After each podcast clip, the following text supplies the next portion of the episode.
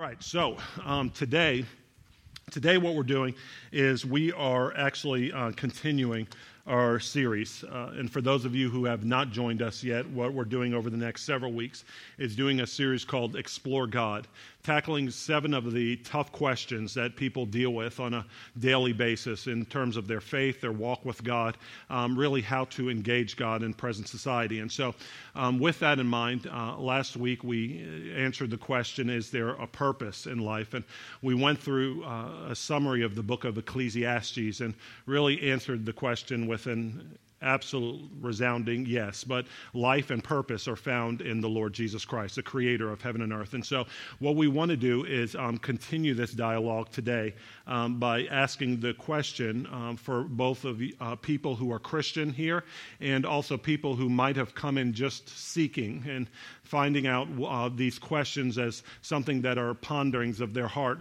Um, we want to answer the question Is there, in fact, a God? Is there a God, and are there reasons to believe that there is a God. Now, obviously, we're here in church today because we believe, yes, there is. Um, we not only believe it, but know it, and we've experienced Him and have walked with Him, talked with Him, and um, have been transformed by Him. But we want to give you reasons to believe, even as uh, Peter the Apostle wrote uh, in 1 Peter. He was exhorting the church, and he said, Always be ready to give reasons for the hope that you have. Always be ready to give reasons for the hope that you have. There are actual reasons to believe what we believe. And we're to do this with gentleness and respect. And so, as we consider the question, is there a God, we, we want this to be encouraging for those who already have a walk with God and also helpful to those who are considering um, a walk with God today. And hopefully, the response will be that you begin a relationship with Him. So, let's pray and then we'll begin. God Almighty, we thank you that you've given us reasons to believe. You've given us not only your your Son, Jesus Christ, but you've given us your creation itself.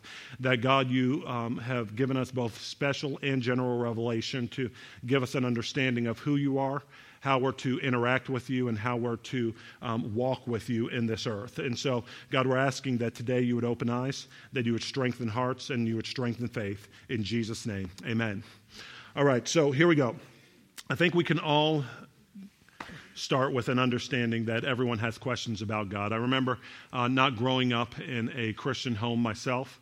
Uh, though I didn't grow up in a Christian home, I didn't grow up in a home that particularly ascribed to God, I always had a sense of God, right? Um, I remember going to my mother when I was a child, and I've shared this with many of you before, and I asked her, I said, Mom, you know, is there a God? And she said, Oh, even not being a churchgoer, she was like, Of course there is, baby.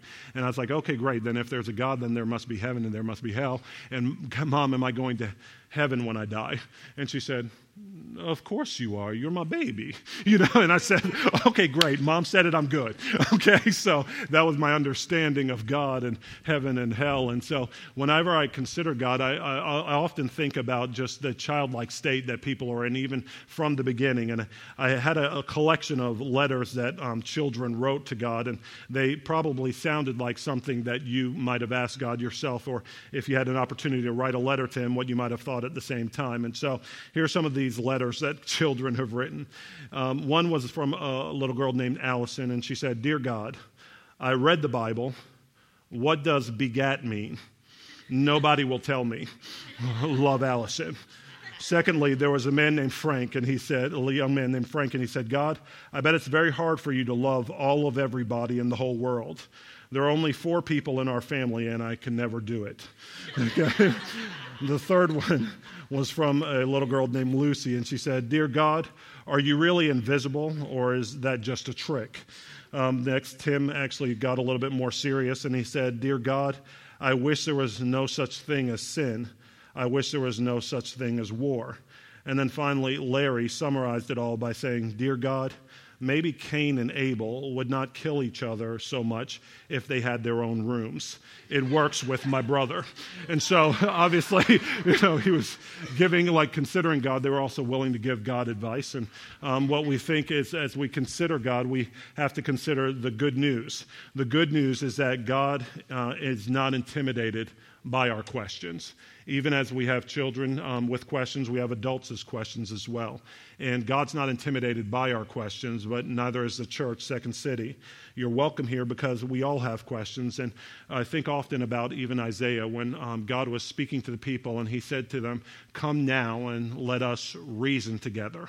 Let us reason together. And though your sins be as red as scarlet, I'll wash you white as snow. And the word reason literally meant to use your intellect, to use your capacity that He's given you to sort through issues and things. And so God's not intimidated by the questions that we have. And as we discussed last week, He's not, uh, doesn't cease to exist because of the doubts that we have. God welcomes those questions. And though we, um, we might not be able to write uh, His name, I'm sorry, a letter to Him, or He's He's not answering us with letters in the sky. He does have answers for us in Scripture. So today we're going to look at at least two indicators.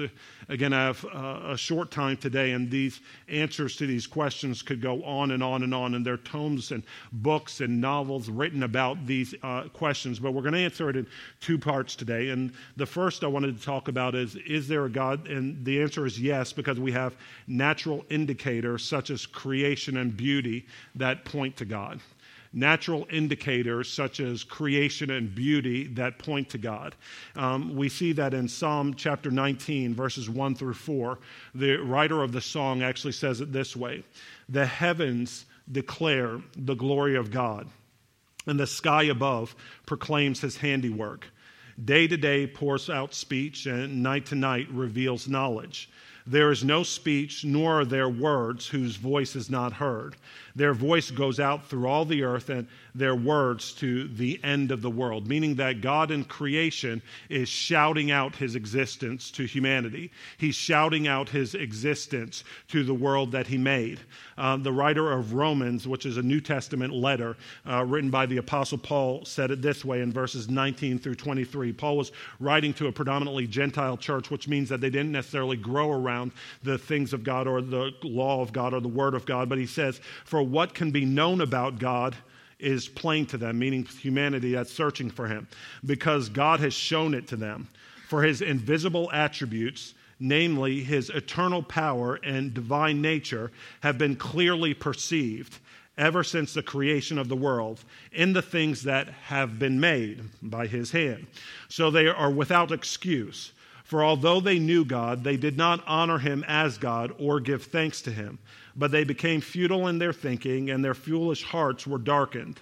Claiming to be wise, they became fools and exchanged the glory of the immortal God for images resembling mortal man and birds and animals and creeping things. So, what we see is that God, in his power, in his, in, in, his infinite wisdom, and his might, by creation, he gave testimony of himself. His divine power and his eternal glory are seen in creation around us. And whenever you look to the books of theologians, they call this general revelation. Even in my prayer as I started out, there were two types of revelation that were made mention of. There's something called general revelation, which is God expressing himself through creation, and then there's another thing called special revelation, where God is representing himself through the person of Jesus Christ. He's coming and revealing himself through his son, Jesus Christ. But in this first context, we see that general revelation is spoken of by God in this context, and it's what we as um, uh, researchers, it's what scientists often call um, an idea of God's fine tuned universe. Many of you have um, been involved in the intelligent design debate or in, um, involved in the idea of God's intelligent creation, creation versus evolution, or different um, matters like that. But what we see according to Scripture is that God's left testimony of himself in a fine tuned universe, and it's something that we like to call the anthropic principle. How many people have heard of the anthropic principle before? Okay, the anthropic principle is basically an idea or the understanding that by God's creation, we can see by observing it, by studying it, by researching it, that everything that is made in the known universe around us was made for human life, that it's basically created on a fine tooth comb. We don't have um, an opportunity to go into all of the details of these things, but I'm throwing out terms right now that you can go back later and Google. You can go back later and research. You can go back later and read books about. And if you're looking for references, we have libraries of references about these different issues. But in terms of God's fine tuned universe and the anthropic principle, we see different evidences of God creating things for humanity to exist and come to know Him. What are some of those examples? When we look at even science and creation itself, we see that Earth's distance from the sun is a testimony of God's perfect design. If you are a little bit closer to the sun as the Earth, um, as the Earth, the Earth would burn up. If you are a little bit further away from the sun, the Earth would freeze and it'd be uninhabitable by humanity. We also see that gravitational force, gravitational force that it allows for us to not float off into the atmosphere atmosphere was particularly designed for human existence. That if it was um, any less, we'd be floating. If it was any stronger, we'd be crushed. If there, there was a fine tuning of the atmosphere and the, um, the world around us. We also see that that exists in the atmospheric gases, the combination and concentration of different gases that we have in our atmosphere. It's, don't, don't go to sleep yet. How many people are from a science background here? Okay, well, listen, I appreciate this because I was a pre med student prior. My dad was a surgeon. I was a pre med student prior to uh, coming to Christ, and this helps me. Does this help anybody else whenever you're thinking scientifically? Okay, it helps because these are the ways that God's given testimony about Himself. And even as a Christian, even if you don't have a science background, these are things that speak to His general revelation, to creation, giving testimony of Himself that you need to understand. But the atmospheric gases and the combination of them with that we have speak of his glory? How about the charge of subatomic particles that make up our molecular structure? Uh, um, the uh, charge of electrons, atoms, neutrons, right? We see that being uh, um, specifically designed by the hand of God, or the human genome and the intelligence necessary for its orderly composition. If you actually pull it apart, you see that it could not have come about by random chance, but it was actually designed by an intelligent input or an intelligent force. All of these things things are speaking of the anthropic principle, God's general revelation, giving humanity an idea that He Himself was the creator. Now, as we go through the Explore God series, uh, many people are part of discussion groups. And in these discussion groups, you can unpack some of these topics a bit more. Um, but one of these, uh, the resources for this was a discussion between Timothy Keller, who many of you know as a, um, uh, as a, a, sort of a famed pastor in um, the Manhattan area, and a brilliant scientist who was struggling with the issues of whether or not God exists. And they came to the conclusion that he does exist for at least just five reasons. And these are five reasons that can um, help you. Um, the existence existence of God, number one, um, the existence of something, meaning you and I or the world around us, the existence of something rather than nothing. That is, our very existence is more likely if a creator exists rather than if one does not, right? It's sort of like that the leaning, the probability, the, the, the statistical um, like idea of whether or not a God exists. It's more probable if there's a creator than if there's not. That's the first conclusion that they came to. Number two, they came to the conclusion that the universe is orderly to a remarkable degree. Some of the things that we were talking about in terms of intelligent design. That, and, and in more than one way, that natural laws are both simple and uniform. They're simple and uniform. The capacity for reproduction is pervasive, and great complexity is produced using only a very small number of elementary particles interacting according to a small number of laws. Any one of these features suggests that it is more likely that the universe is the product of design that. than that it is the product of random forces impelling purposeless particles that results in accidental stability. Taken together, these two arguments are even more formidable as an argument for a designer, meaning that we don't see the laws even of nature or the things that hold it together coming about just by chance. The probability points towards a creator, the probability points towards a God, right? Again, why we're going through these things is because God Himself commands us in His Word to love Him, not only with all your heart, soul, and strength, but to love Him with all of your mind, right? To love Him with all of your mind. And many people fall away from the faith because they never consider how to love God with all of their mind. They're soulish, meaning they, they have an emotional relationship with God. They may have a strength, they might have a zeal for God. They may even have an affection for God and the idea of God. But if they don't love Him with all their mind, then eventually they get bumped off the track because somebody comes in with an argument that they can't respond to. What we're doing is giving people an opportunity to base their faith on reasonable evidence. Number three that they came to was value, both moral and aesthetic. It appears to be an objective feature of the world and not merely imposed by human preferences not merely imposed by human preferences, a fact much more likely to be the case if a creator exists than if the universe is a grand accident. Number four, human consciousness and intelligence are more likely the products of conscience, I'm sorry, of conscious and, intel, uh, conscious and intelligent creator than of a physical universe devoid of either. And then finally, number five, the last conclusion that they came to is that humans have numerous features that are more easily explained by theism than by metaphysical naturalism. And naturalism is basically just the idea of understanding everything only by the natural laws or the natural forces around us without the introduction or intervention of a creator. And what he's saying is, is that they're more easily explained by theism than metaphysical naturalism, if only because metaphysical naturalism currently explains all human capacities in strict terms of their ability to enhance survival, meaning that the only ways reason they exist is because it's right a product of survival of the fittest and they begin to develop these qualities as they're responding to the environment around them and not because they were designed to function in that capacity among such features though are the possession of reliable faculties aimed at truth the appreciation of beauty and a sense of humor. Metaphysical naturalism also does not explain why humans possess, or at least convincingly appear to possess, free will. So, all of these things that are intangibles, right? All of these things are not just the product of atoms bouncing off of one another or molecules forming together, but it's the, um, the product of an intelligent force coming and intervening in his creation and designing something according to a plan. These things are part of God's general, general revelation pointing to his existence and his force. But it's not just the things such as these, but they're also ethical indicators.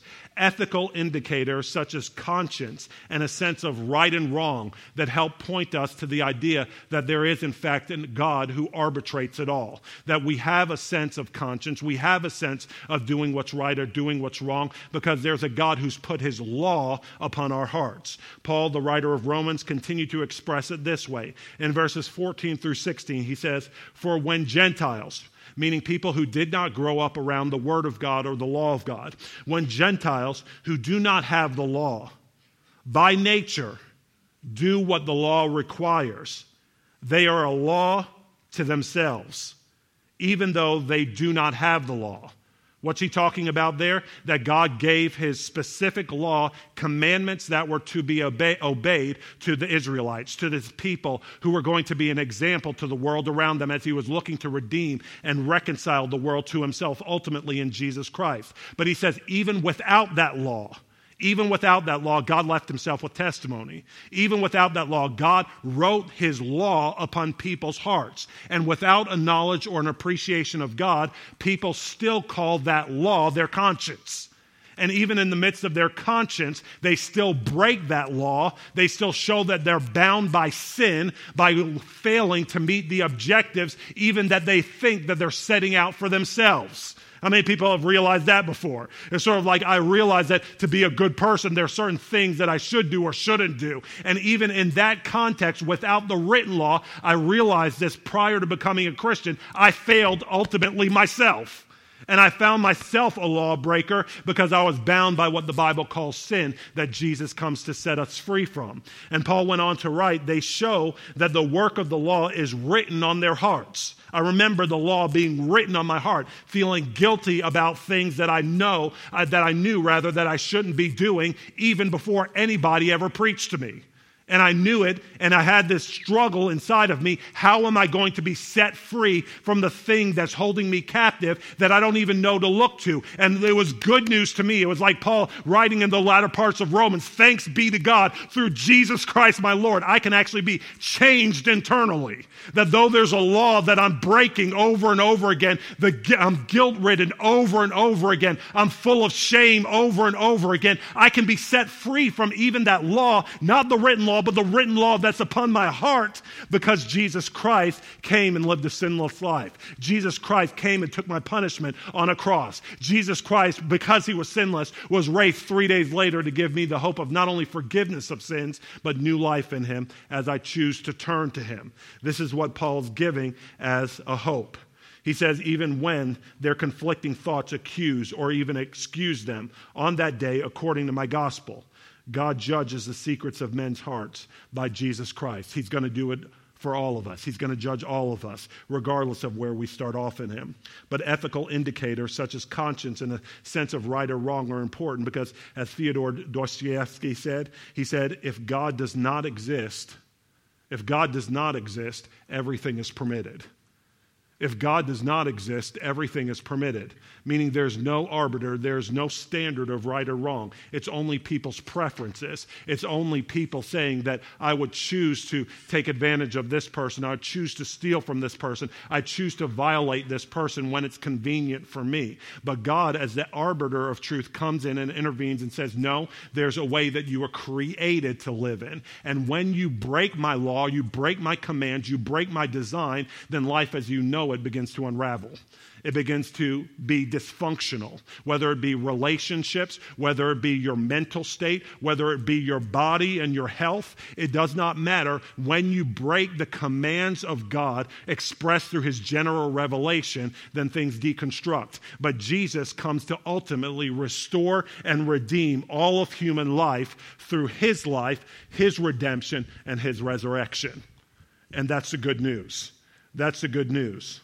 What we need to understand is that the fact that we all have an innate sense of right and wrong is an indicator of a God who instilled morality in us.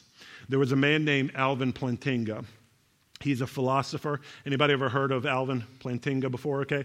Alvin Plantinga, he's a philosopher considering some of these issues. And when he was considering these issues, he said that, um, uh, he summarized things this way.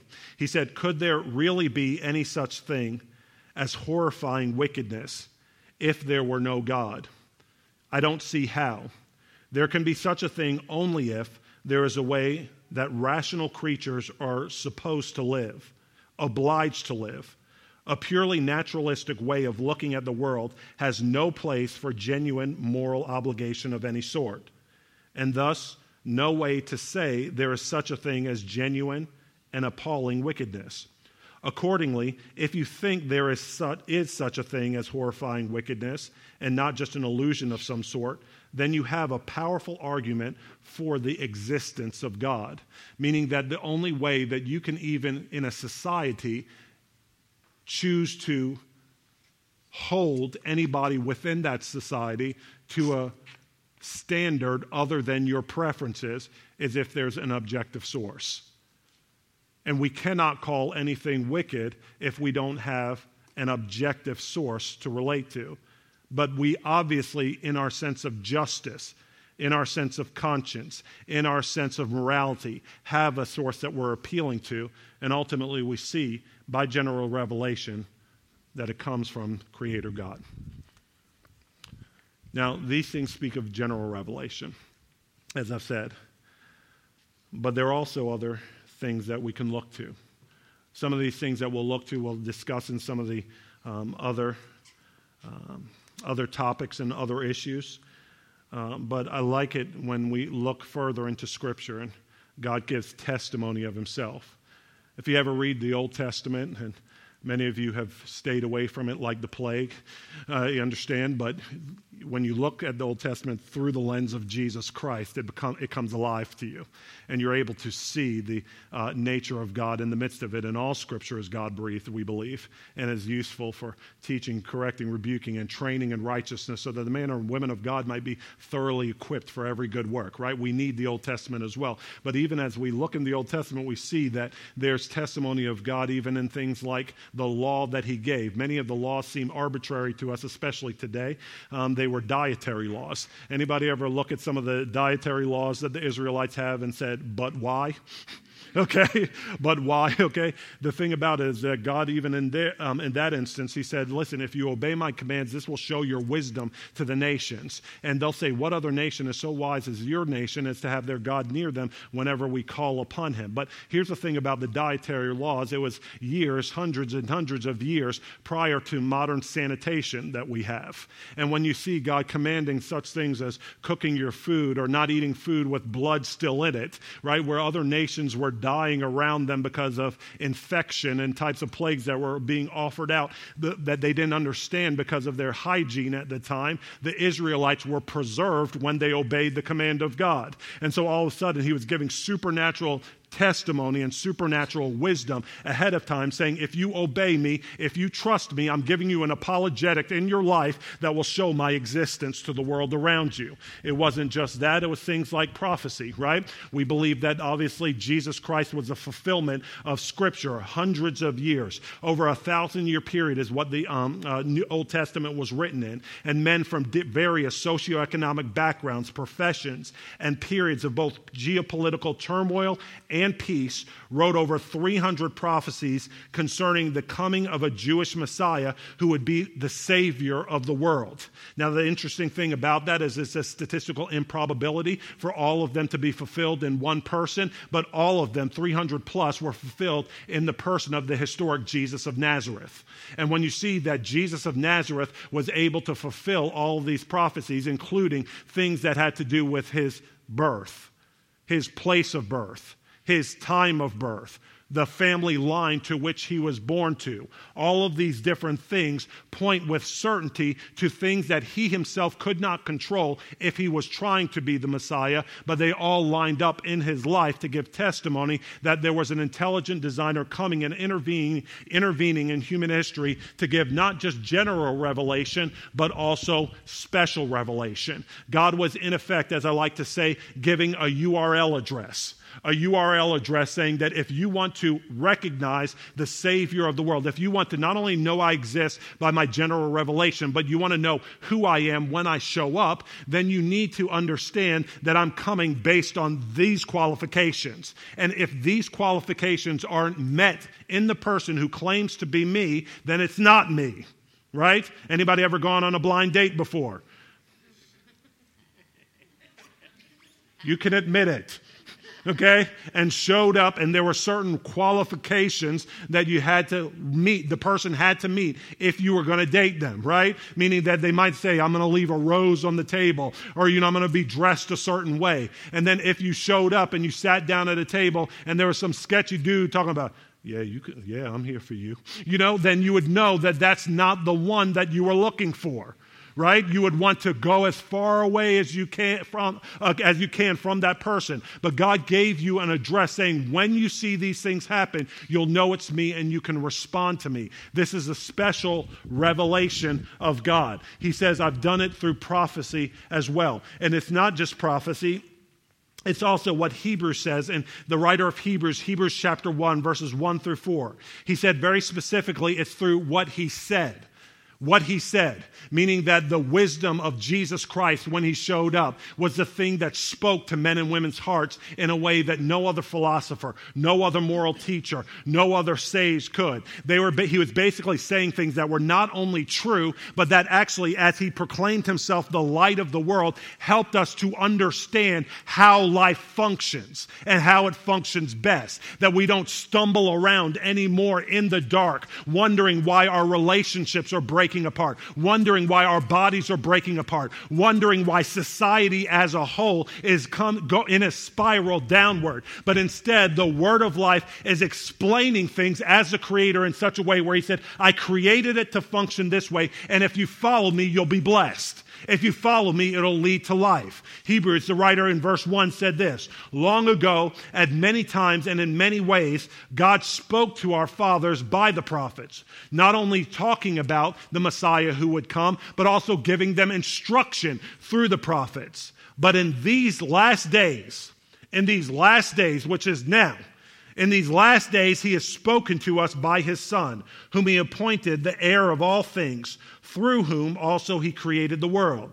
He is the radiance of the glory of God and the exact imprint of his nature. This is the special revelation that we're talking about. God said, listen, prior to that, not prior to now, I spoke to, through people who were speaking about me. Now I'm sending my son, and anyone who's seen my son has seen me. And that's the difference. He's saying, I'm going to speak for myself now. He's a radiance of the glory of God and the exact imprint of his nature. And he upholds the universe by the word of his power. After making purification for sins, he sat down at the right hand of the majesty on high, having become as much superior to angels as the name he has inherited is more excellent than theirs. So, what God's saying is ultimately, it's not okay just to be spiritual when you consider whether or not there's a God. Because when he sent his son Jesus, he's made his name superior even to the spiritual forces that people, a lot of times in our spiritual, new agey uh, environment, like to cling to, right? Right? It's like I'm, I'm spiritual, but I'm not necessarily religious. Yes, I believe in angels and I believe in demonic forces, but I'm not really willing to consider any one way right. But what God is saying is there is only one way, and it's only through the special revelation that He gives in His Son Jesus Christ. Because ultimately, He's saying, I'm speaking for myself. I'm showing you that if you want to know that there is a God, look to general revelation. If you want to know that there is a God, look to my Son who came, lived sinless died, and by a supernatural event was resurrected from the dead to show with power that he was, in fact, the Son of God. The writer of Hebrews goes on to say it this way He says, that not only are we to look to God, but he's able to save completely those who come to God through him because he always lives to intercede for them. What that means is because he lives after his resurrection, not only is he a creator, but we're going to face him on um, one day in judgment. And in that judgment, you need an intercessor who's going to speak on your behalf and say, basically, they're with me that not only have they acknowledged my creation, but they have acknowledged their sin, turned from it, asked for forgiveness, and basically received the reconciliation that I provided for them through my work on the cross. This is what he's saying ultimately in the special revelation of God. God's not just giving us an idea of his existence, he's also giving us an idea of how to be reconciled to him, though we've all been far from him at some point. Now, when we consider both of these, both the general revelation and the special revelation of God, I think it was summarized um, perfectly when we consider uh, two of C.S. Lewis's famous quotes.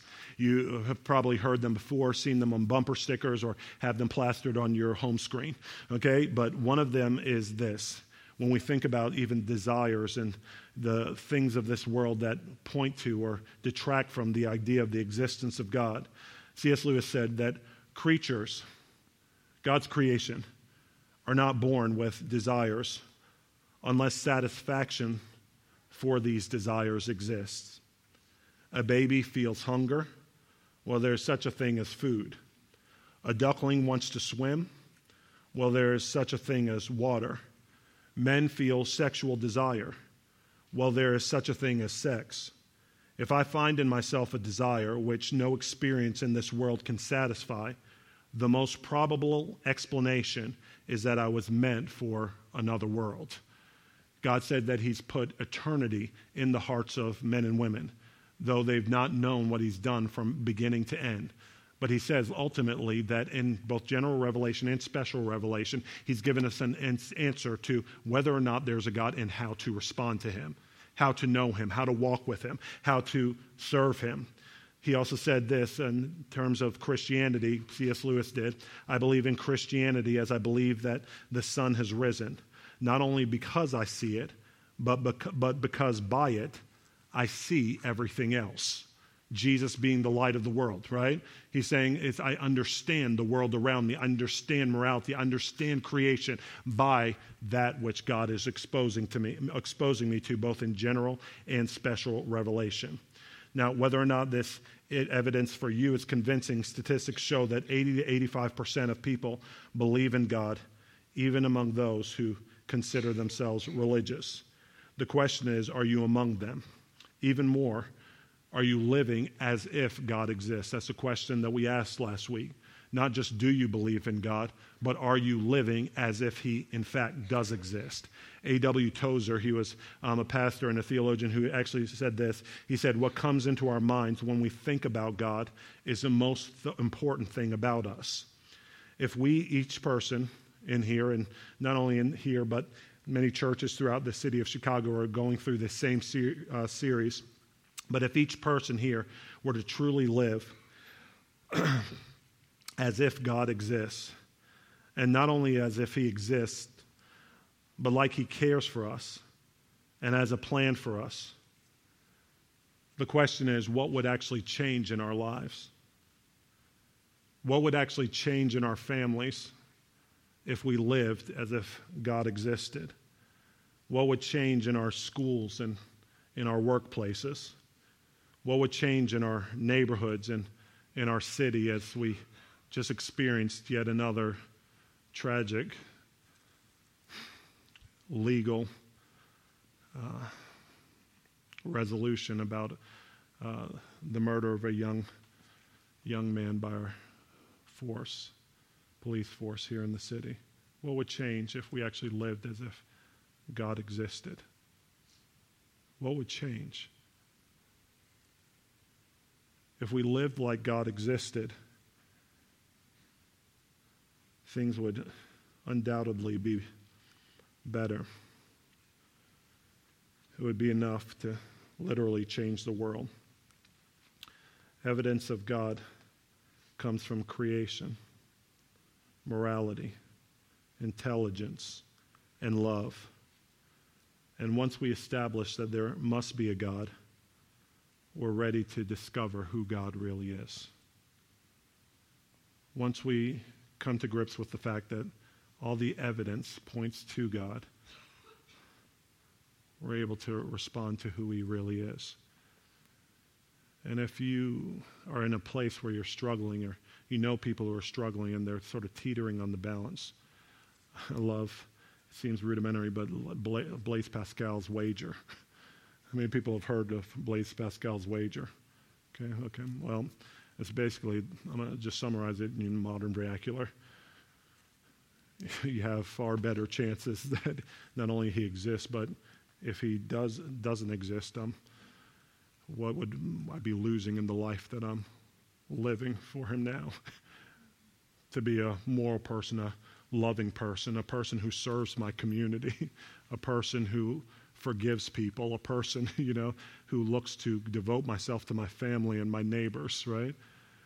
But if I'm wrong and I live without there being an idea that there's God and I show up before Him in judgment, then I'm going to reap far worse consequences being sent to hell than if I had taken all of the evidence that He had given me for Himself and responded to Him in kind and put my trust and faith in His Son. And so ultimately, he says, this is, this is the appeal. This is the invitation that he gives to your family members, to your friends, to your coworkers, to your boss, to those that you know and love. And it's summarized by what Jesus himself said, and he gave us a means to respond. Our last scripture, and then we're done. In John 1 starting in verse 1. The writer of the gospel said this In the beginning was the Word. And that word in the Greek was a word that was called logos. And that word logos literally meant the meaning of life, the meaning for, of existence why we're all here and what we're all doing here. He says in the Greek culture, that's what they understood this communication to be. In the beginning was the Word, and the Word was with God, and the Word was God. He was in the beginning with God. All things were made through him, and without him was not anything made that was made. In him was life, and the life was the light of men. The light shines in the darkness, and the darkness has not overcome it. Skipping down to verse 9. He said, The true light, which gives light to everyone, was coming into the world. He was in the world and the world was made through him, yet the world did not know him. He came to his own, and his own people did not receive him. But to all who did receive him, who believed in his name, he gave the right to become children of God, who were born not of blood, nor of the will of the flesh, nor of the will of man, but of God. And the Word became flesh and dwelt among us. And we have seen his glory, glory as of the only Son from the Father, full of grace and truth. Full of grace and truth. And so that's our answer. Our answer is there is evidence for God. And again, it's hard to condense evidence for God down into this small setting that we have. But we're going to have discussion groups throughout the week, which will give you further resources, further evidences, further discussion, um, discussion points. But at the end of the day, there needs to be a response to the God who's shown himself to be alive and real. And when he's shown himself to be alive and real, he says, You must repent of your sin and believe the good news. Repent of your sin, which means turn away from selfish living, turn away from independent living, turn away from everything that the Bible commands as sinful and breaking his law, and turn to the good news that Jesus is God, that Jesus lived, that he died, and he rose again to give you another chance, to give me another chance, and to give this world as we know it another chance. And he says it's the good news not just for us in here, but it's the good news for everybody. And if we believe today, you can turn to him today in Jesus' mighty name. And the church said, Amen. All right, so let's come back into worship now. For those of you who are unfamiliar with a, a church setting, what we're going to do is we're going to um, go back into songs, times of worship, but then we're also going to give people an opportunity to renew their trust in God, which is through something that we call communion. Communion celebrates the life, burial, death, and resurrection of Jesus Christ. And what we're going to do is we're going to honor him for that and it's an opportunity for you to turn to Him if you've not done so at this point. Okay? So if we would stand and let's honor God together.